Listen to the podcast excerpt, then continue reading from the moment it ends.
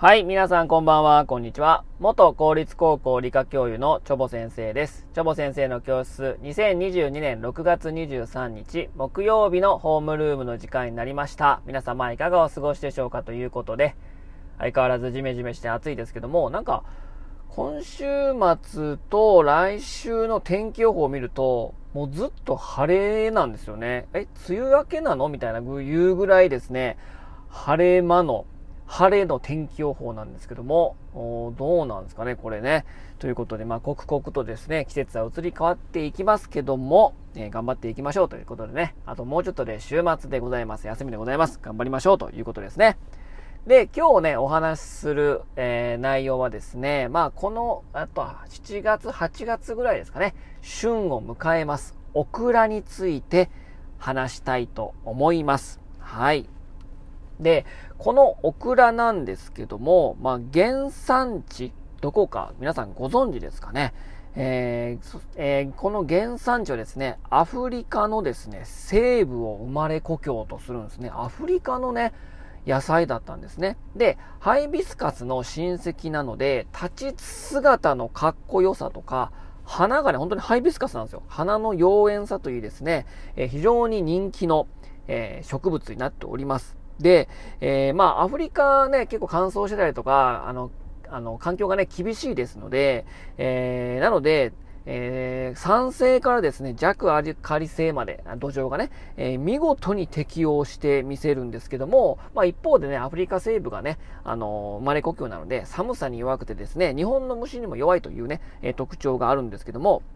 で、このアフリカではですね、煮込み料理とかによく使われてですね、非常に美味しいらしいんですね。で、各地に広がっております。で、えー、まあ、まあ、我々オクラといえば、まあ、未成熟のあの、まあ、実をね、食べるのが、まあ、一般的だと思うんですけども、えー、まあ、インドやネパールではですね、歯や、歯もね、食用にするし、インドのアーユルベーダではですね、花、種、根っこも使いますし、で、さらに、あの、種ね、種をローストして、カフェインレスのコーヒーとして使いますので、まあ、葉っぱから根っこからですね、えー、種からもうすべてを使っているというぐらいね、非常に、えー、流用価値というかですね、えー、非常にすべて価値のあるですね、部分として広く使われておるわけですね。うん。で、まあ、我々の、まあ、オクラといえばですね、まあ、未成熟化を採取して、えー、食べますよね。で、なんといっても、あの、ネバネバですよね。で、このネバネバなんですけども、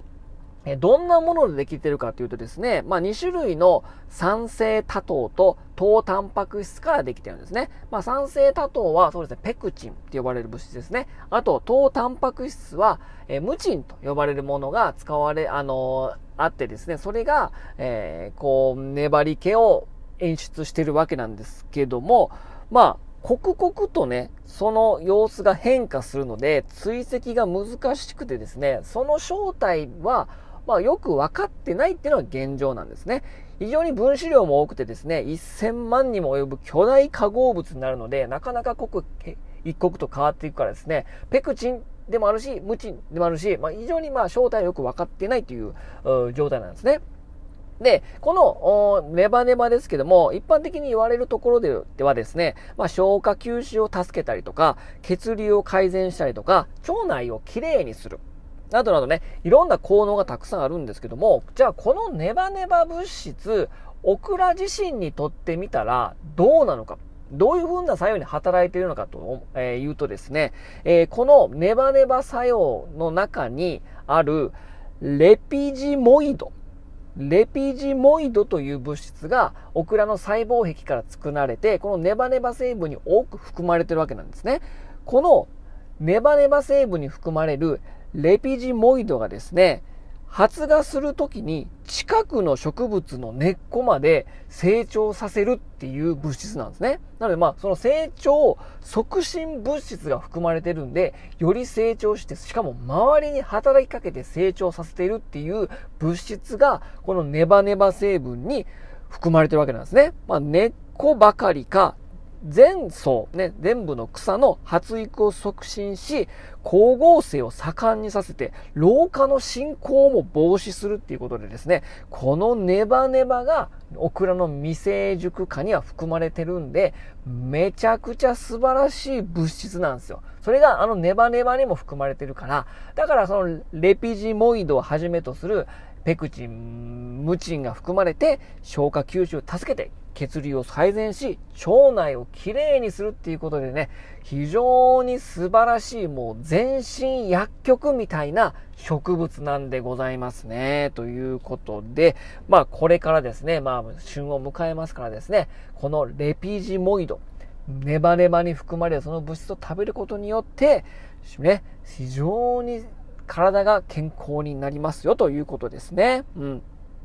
で、このオクラはですね、まえー、未熟化、まあ、未成熟化を食べるんですけども、収穫的、収穫の時期は非常に短いので5日間ほどなんですね。なので、まあ、このネバネバの含まれているこの成長促進物質が含まれるこのネバネバは非常に期間限定ということですので、ぜひですね、皆さん、健康に過ごしたければ、消化吸収、